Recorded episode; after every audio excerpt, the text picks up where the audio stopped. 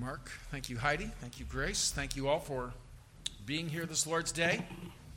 We have been, as we've thinking about Christmas, we have been thinking about different views of Christmas. We've talked about uh, the angels. We've talked about Mary. We've spoken of Joseph. And uh, today we're going to speak, think about the shepherds, the famous shepherds who, uh, who heard the word from the angels announcing the birth of Christ. The text before us today is Luke chapter 2, verses 8 through 20. You may want to follow along in your Bible as I read. Now, there were in the same country shepherds living out in the flocks. Excuse me, I'm going to start over. My, my fingers were not able to turn the page. Now I'm ready. Now, there were in the same country shepherds living out in the fields, keeping watch over their flock by night. And behold, an angel of the Lord stood before them and the glory of the Lord shone around them, and they were greatly afraid. Then the angel said to them, Do not be afraid, for behold, I bring you good tidings of great joy, which will be to all people. For there is born to you this day in the city of David a Savior, who is Christ the Lord. And this will be the sign to you. You will find a babe wrapped in swaddling cloths lying in a manger. And suddenly there was with the angel a multitude of the heavenly host praising God and saying, Glory to God in the highest, and on earth peace, goodwill toward men. So it was when the angels had gone away from them into heaven that the shepherds said to one another, Let us, no go, let us go now to Bethlehem and see this thing that has come to pass, which the Lord has made known to us. And they came with haste and found Mary and Joseph and the babe lying in a manger. Now, that when they had seen him, they made widely known the saying which was told them concerning the child. And all those who heard it marveled at all those things which were told them by the shepherds. But Mary kept all these things and pondered them in her heart. Then the shepherds returned, glorifying and praising God for all the things that they had heard and seen as it was told them. So let's look at these shepherds today, uh, briefly, perhaps, as we consider uh, the shepherd's view of Christmas. In verse 8, we're told uh, they were there in the same country. What same country? Well, the, we've just been reading in the first verses of chapter 20 Bethlehem. Bethlehem is uh, famous to us. We know the town. Uh, it's become a common word in our vocabulary. Cities across the world are named after this famous Bethlehem. The word means house of bread. It's a little village, a little town at that time about five miles south of Jerusalem. Now remember, Mary and Joseph have come from Nazareth. And it's about 70 miles on the map, or 70 miles. I was going to say as the crow flies, but then it struck me crows are unclean. So it's 70 miles as the sparrow flies uh, from Nazareth to Bethlehem. Now, they probably didn't take the direct route. They probably went down to the Jordan River. It was a little bit longer. Um, but that would be a, anywhere from a three to seven day journey. Seven would be very a relaxed pace. But, but, but that's the journey they have made. And again, it was a small village. Uh, archaeologists tell us at that time a population of maybe 300 people. And so it was a tiny place, a humble place. In fact, it's so humble that Micah mentions that when he prophesies the Savior is to be born there. The famous passage, Micah 5 2, we read, and this was written same time as Isaiah, about 700 years before Christ. But you, Bethlehem Ephratah, though you are little among the thousands of Judah, and again, just, you're just small, yet out of you shall come forth to me, God, the one to be ruler in Israel, whose goings forth are from of old, from everlasting. So Micah notices how small Bethlehem is as he predicts it. It was a, it was a small town, it was a humble town. We're told the shepherds were living out in the fields at, at night. Shepherds were part of Israel's heritage. If you read through your Old Testament, you'll see that. Abraham was a shepherd. Jacob was a shepherd. Isaac was a shepherd. David was a shepherd in his youth. Right in the same fields. David was from Bethlehem. And so I wonder how often those shepherds would think about the 23rd Psalm, David's shepherd psalm, and think about David right in these very fields, thinking those thoughts of seeing God as a shepherd. And we're told these, these shepherds there in the fields around Bethlehem were um, wa- keeping watch over their flocks by night. I'll read that again keeping watch over their flock by night. Apparently, I don't know if it was in this Sunday school class here, but apparently one student asked the Sunday school teacher, Why do shepherds wash their socks at night? so sometimes we don't read clearly enough. They were keeping watch over their, their flocks by night. I was about to, I'm going to ruin that verse for all of us. Okay. But that's something to notice. Day or night, rain or shine, sheep were never abandoned. They, they, they couldn't be out on their own. I was struck as we were driving the other day, and uh, it was a cold day just a couple days ago. And yet, there were the, the, the, the cattle out in the field, and I didn't see one cow herder. if, if, if sheep are, sheeps are herded by shepherds, cows are herded by cow herders, I guess. I didn't see one out there with the crook, you know, and, and, and taking care of them. But sheep need constant attention, constant care. So even when the sheep at night were gathered into the sheepfold, um, this enclosure that kept them all there, still there would be a shepherd responsible for watching over them, uh, making sure no one else stole the sheep, making sure no wild animal uh, got to them. So they were never unattended, day or night, rain or cold. Again, if we've shown you pictures, sometimes those sheepfolds in in Israel were actually caves where they could get in out of their elements and get a fire going. But these flocks in the fields of Bethlehem were a special group. As I said, it's only five miles from, to Jerusalem. And so these fields were, were the fields where the temple sheep were raised, those that would be offered as sacrifice. If you think about it, there were daily sacrifices. And what's really interesting to think I, I think there's good evidence for a certainly a winter birth and perhaps late December, early January actually would fit very well with some of the chronological evidence. So you may hear, well, yeah, but they, they would have had their sheep out in, out in the fields at night in those weather conditions. The temple sheep were. They were out in the rainiest season in February, uh, getting ready for the Passover. So, yes, these were the shepherds of the temple flocks. And it's only a few months from December to Easter, to Passover. And at Passover, they would need perhaps as many as 200,000 sheep. So you could imagine it was a, uh, uh, they had a big responsibility. So the shocks, this, these flocks were pastured by special men men who were appropriate. Now, at that time, shepherds were not highly regarded. You might read in, in Genesis where we're told that the, uh, the Egyptians didn't think well of shepherds. That may be more because typically those shepherds were the nomadic types, uh, the, the, uh, the wandering shepherds. And so they were always suspicious. You know, we're always a little nervous about someone who's not local. You, you see that in some of our small towns, and some, someone walks down the street. I don't recognize him. Or you see someone drive through, oh, did, did Charlie get a new car? But, but, you know, so when these shepherds came from another country, there would be suspicion. So I think that was more the issue.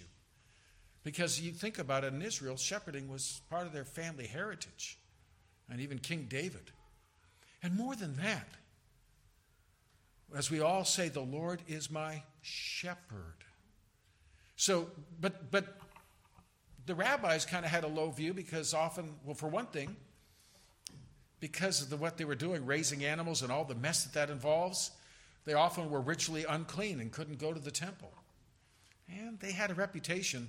One, one phrase says they, they had a tar- trouble distinguishing between what was mine and thine. In other words, they, they had a, a knack for uh, snatching things.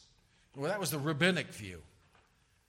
But you can imagine that the shepherds responsible for the temple flock, those sheep had to be ritually pure, without spot, without scar, because before they could be sacrificed, a rabbi would carefully scan over it. Uh, I've been struck by the fact that, um, you know, we'll talk about in biblical prophecy uh, the second Sunday of, of next year, which is weeks away. we'll have our prophetic update. And uh, one of the things we talk about sometimes are the red heifers. Uh, for the temple to be, uh, ritually purified, they need to have a, a ritually pure red heifer that they can burn, and those ashes are part of the process. Well, rabbis scan over it. If they find one white hair, that, that heifer is disqualified. That's how carefully they examine the animals. And so, the, again, the shepherds that are caring for these surely had a, a higher level of regard. But still, you can imagine the wealthiest were not shepherds, they, they hired someone else to do that. Uh, the, the most powerful were not the shepherds. The nobility were not shepherds. No, I know David became nobility in a sense.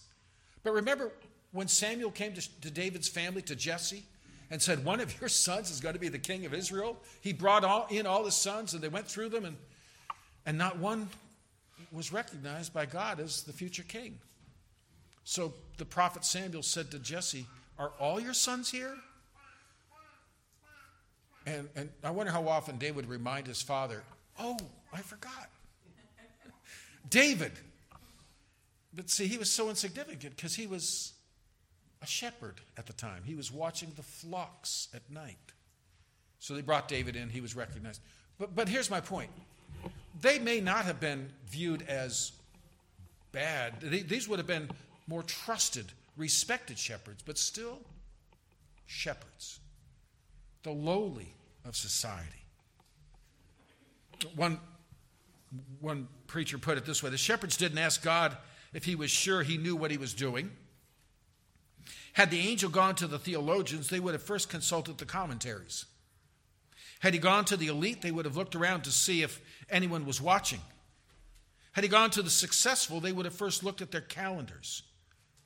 So he went to the shepherds, men who didn't have a reputation to protect, or an axe to grind, or a ladder to climb, men who didn't know enough to tell God that angels don't sing to sheep, and the messiahs aren't found wrapped in rags and sleeping in a feeding trough. He came to the shepherds. They were there in the quiet of the night. And it was quite a sight, we see in verses 9 to 14. We're told, Behold, an angel of the Lord stood before them, and the glory of the Lord shone around them. So again, it was dark, it was night, if, if, especially being a winter night. We know what that is. It's, that seems to strike here right about 3 o'clock early, dark and cold. And as they were standing there, some would have been talk, sitting around the fire, some would have been asleep. One or some, some would be right by the, the sheepfold, making sure, again, all was secure. And we're told suddenly an angel stood right next to them. And more than just a stranger suddenly appearing, and we don't know did he have wings? Was he in armor? Was he shiny white? Was he just in white clothes? How did he look? We're not told. But we are told, and the glory of the Lord shone around them. That's God's Shekinah glory, the glory of his presence. Moses had a direct exposure to that glory. I remember he, he was shining afterwards. People couldn't look at him for the, just the reflected glory.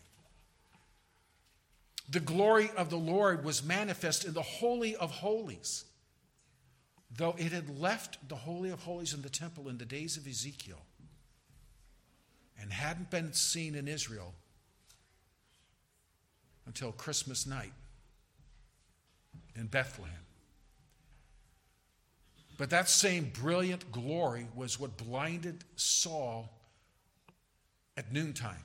So brighter than the noonday sun, blasting into the night. You can imagine their fear.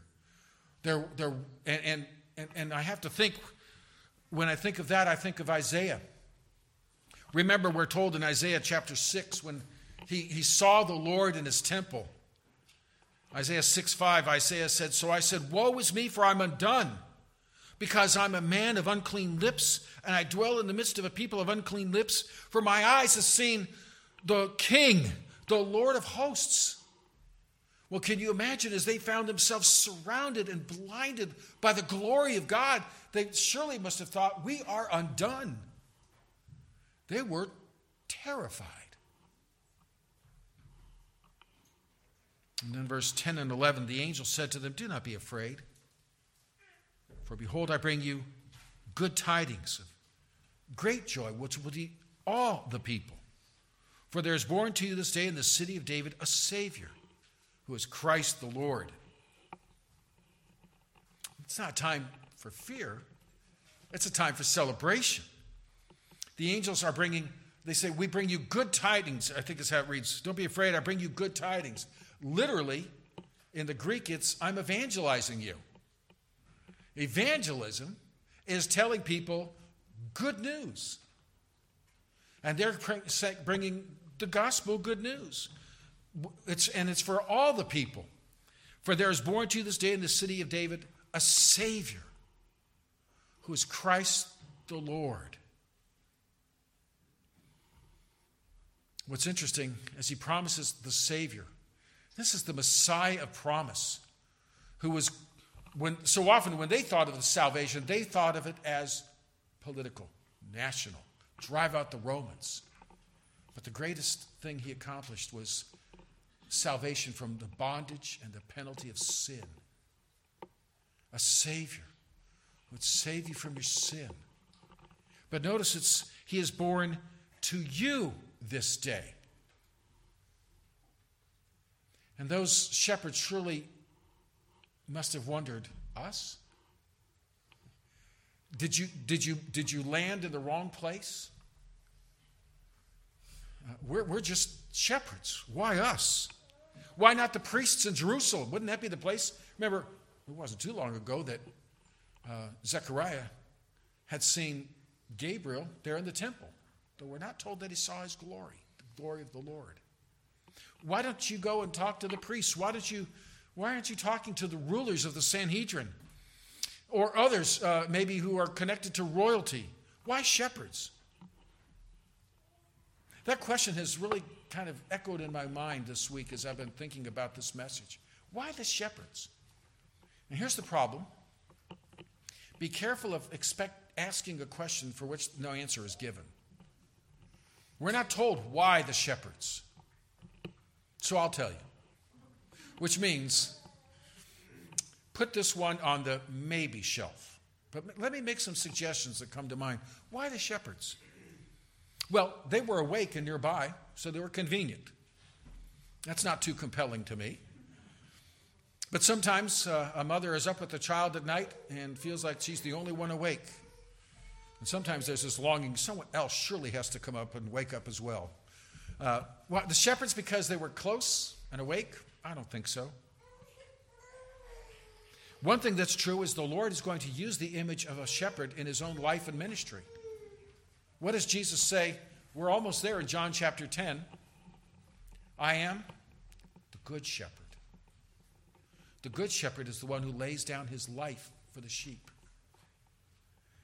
So, so Jesus will take the, the title once held by King David, shepherd, the title worshipfully and lovingly ascribed to God, to God, the Lord is my shepherd. And Jesus announces, I am the good shepherd. And how is he seen to be good? He lays down his life for the sheep. So were shepherds chosen because the shepherd theme would be a part of Jesus' ministry? Perhaps. The shepherds, these shepherds, as I said, were special shepherds. They were charged with the care of the sheep of the temple and since I understand that this was a winter appearance, they were watching over the Passover sheep. In fact, the Passover lamb was a year old. And so, so any time of year it was, even if it was in the summer, those were the primarily the, the biggest part of them were, were the lambs that would be the Passover lambs. And Jesus came as the Passover lamb that what happened in Egypt 1500 years before, when God's wrath of judgment was falling on Egypt, the promise was made to anyone who would trust God's word, believe in the Lord, and show it by putting the blood of a Passover lamb on their doorposts and lintels. that one, God's wrath would pass by them. And so Jesus becomes our Passover lamb. Those who by faith apply the blood of his atonement to our hearts, the wrath of God passes by. And so it is appropriate that the, the Passover shepherds are the first to come and visit the Passover lamb. For truly they had, through all their lives, rejoiced to see another lamb born. But I think especially the shepherds were, were chosen because they're the lowly of the low. They had no wealth, power, or prestige. They were humble servants. Frankly, they're the kind of people that you just normally walk by. We either wouldn't notice or might avert your eye from them at times. If you did notice them, it's only because you got a little close and you could tell that they'd been around the sheep a lot. They were, they were, the, not the, they were the kind of people that could just disappear in, in, in the view of so many. They were the lowly of the low. And the Lord has a special heart for that. We see how he speaks, Paul speaks of to the church in Corinth and reminds them that that's where they were.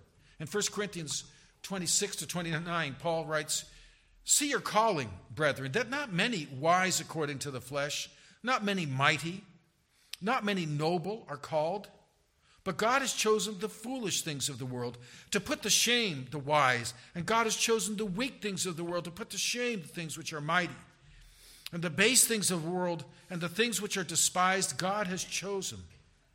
And the things which are not, to bring to nothing the things that are, and that no flesh glory in his presence.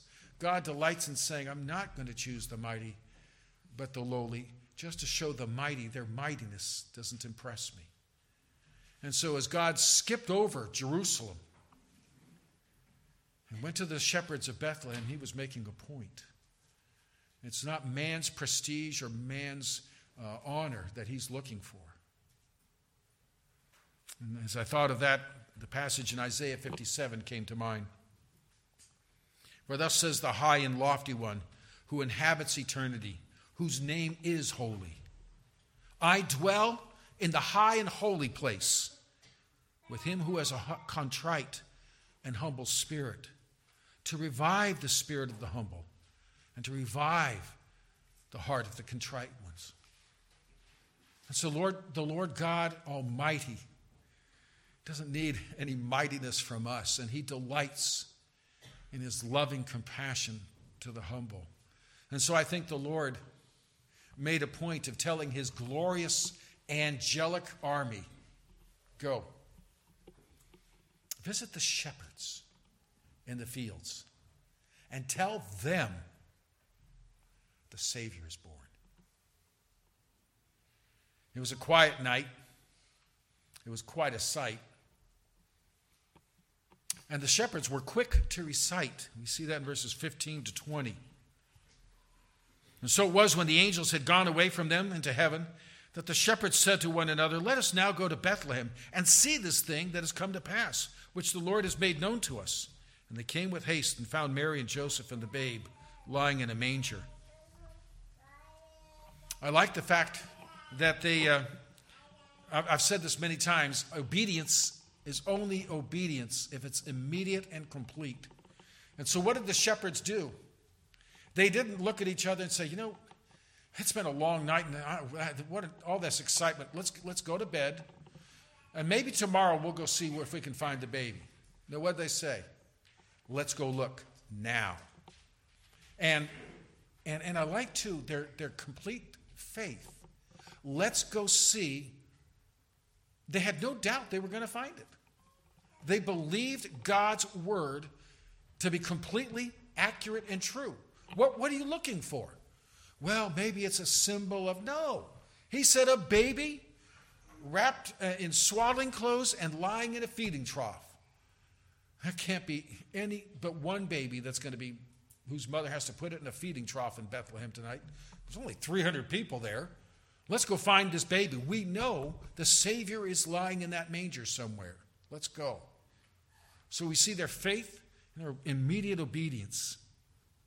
Verse 17, now when they had seen him, they made widely known the saying which was told them concerning the child. And all those who heard it marveled at those things which were told them by the shepherds. What do they, what do they say? They make known all that was told them concerning the child. I, I like their focus. What are they talking about? The child and who he is. I think today, the shepherd of today would, would instantly be calling the TV stations and cable networks and saying, Have I got a story about angels for you? But they don't even mention the angels that we can see right here, except to say, you know, to authentic, authenticate their message. To them, the news isn't uh, a host of angels appeared in Bethlehem. The news is a Savior child is born. And so they came, and what do they talk about? They everything that was told them about the baby. The Messiah has come.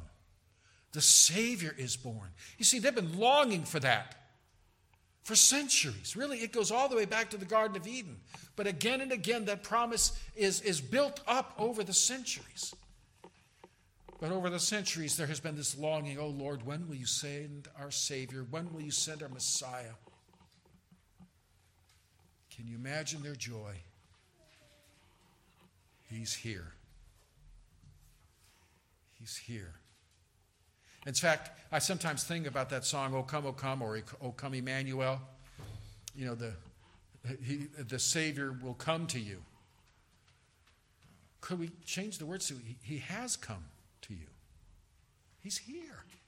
And so they came and they found a baby and said, We knew exactly where we're. There's the feeding trough, wrapped up like the typical baby. It was that sudden, and that's stunning. I did that on purpose. And they said, You knew what we would find. We knew what we'd find. And let me tell you more importantly, let me tell you who that baby is. It's Him, it's the Messiah, it's our Savior, it's Emmanuel. He's here. They spoke of the child. They didn't speak of themselves. We saw angels. They spoke of the child. What a reminder to us that is that the message is not us. It's not about us. It's, it's about Jesus Christ. So often the gospel gets, I think, muddied when people kind of make it about a person. You, you know, your, your, you know, your, your problems will be solved. The, the key is us, it's Jesus Christ who died for our sins. It's, it's the, the focus of the gospel is Jesus Christ, recognizing who he is. Yes, our desperate need, but that's the whole point. We're nothing and he's everything. We need his everything to fill our nothingness. We need his righteousness to replace our sinfulness. A Savior has been born. And so they said, um, Let us now go to Bethlehem and see this thing which has come to pass, which the Lord has made known to us and they told everything that the Lord had told them through the angels.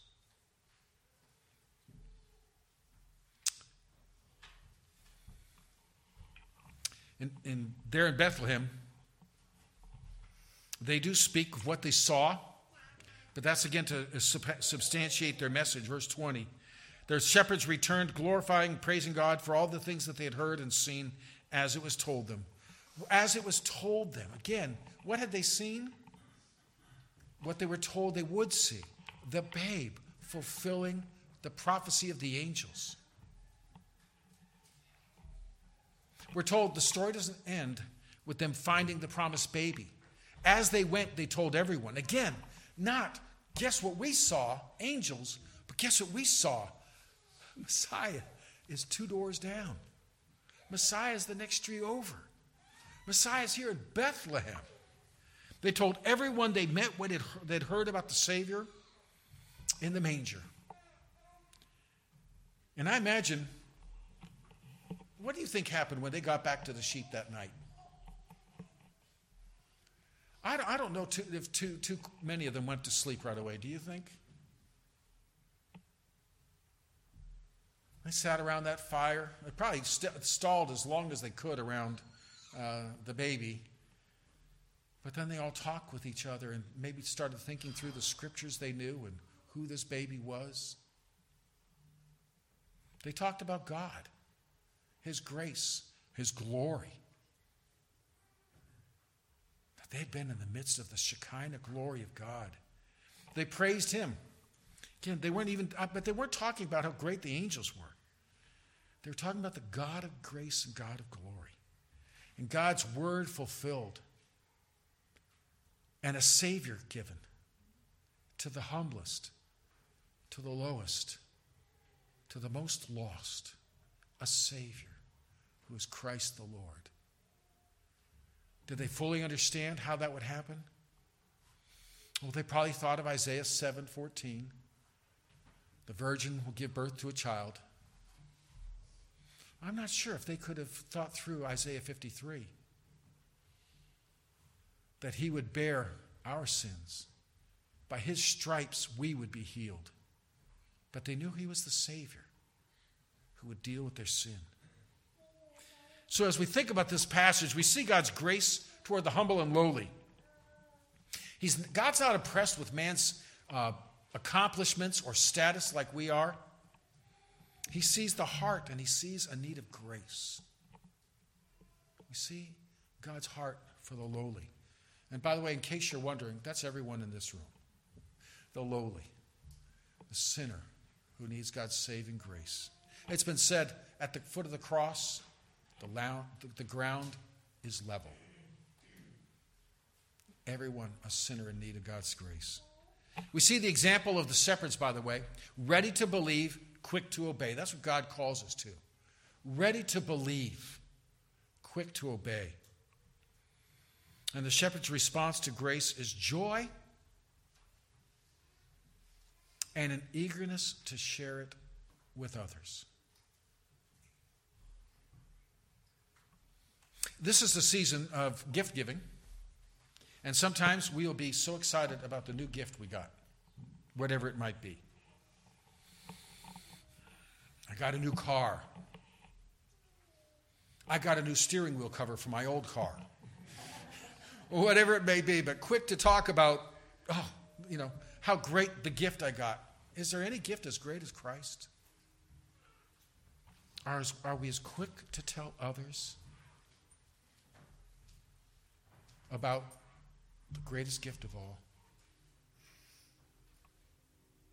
May we be challenged by these humble shepherds, quick to believe, quick to obey, and quick to tell others. God's grace has come. Again, I've shared before, a Christian is really like a beggar telling other beggars where he found food. That's our calling. Let me read some words from uh, Alexander Maclaren, such a story as they had to tell would burn its way in the utterance of the most reticent and shyest. But have Christians a less wonderful message to deliver or a less needful one? If the spectators of the cradle could not be silent, how impossible it ought to be for the witnesses of the cross to lock their lips. They didn't know the full story as we do. If they couldn't keep it in. How can we? Again, the focus of their joy, their hope, their trust is God. A gospel message that is all about me is missing the point. The gospel is about a God of grace and mercy.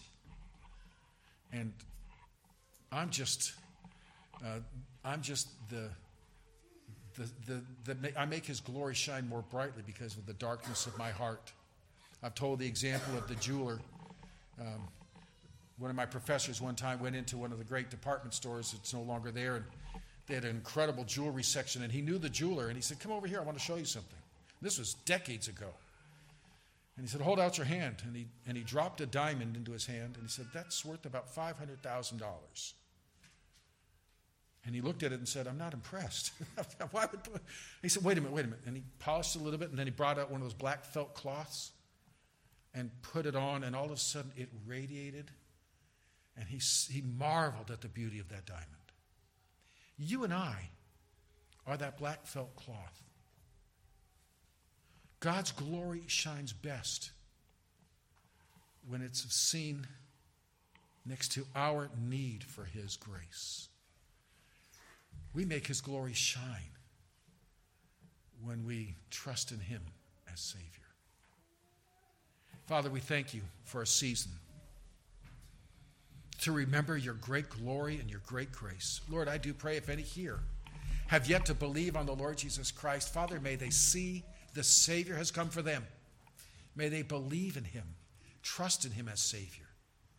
Father, for those of us who know our Savior, who've looked upon him with the eyes of faith, our Father, open our mouths to share our joy. I pray it in Jesus' name. Amen.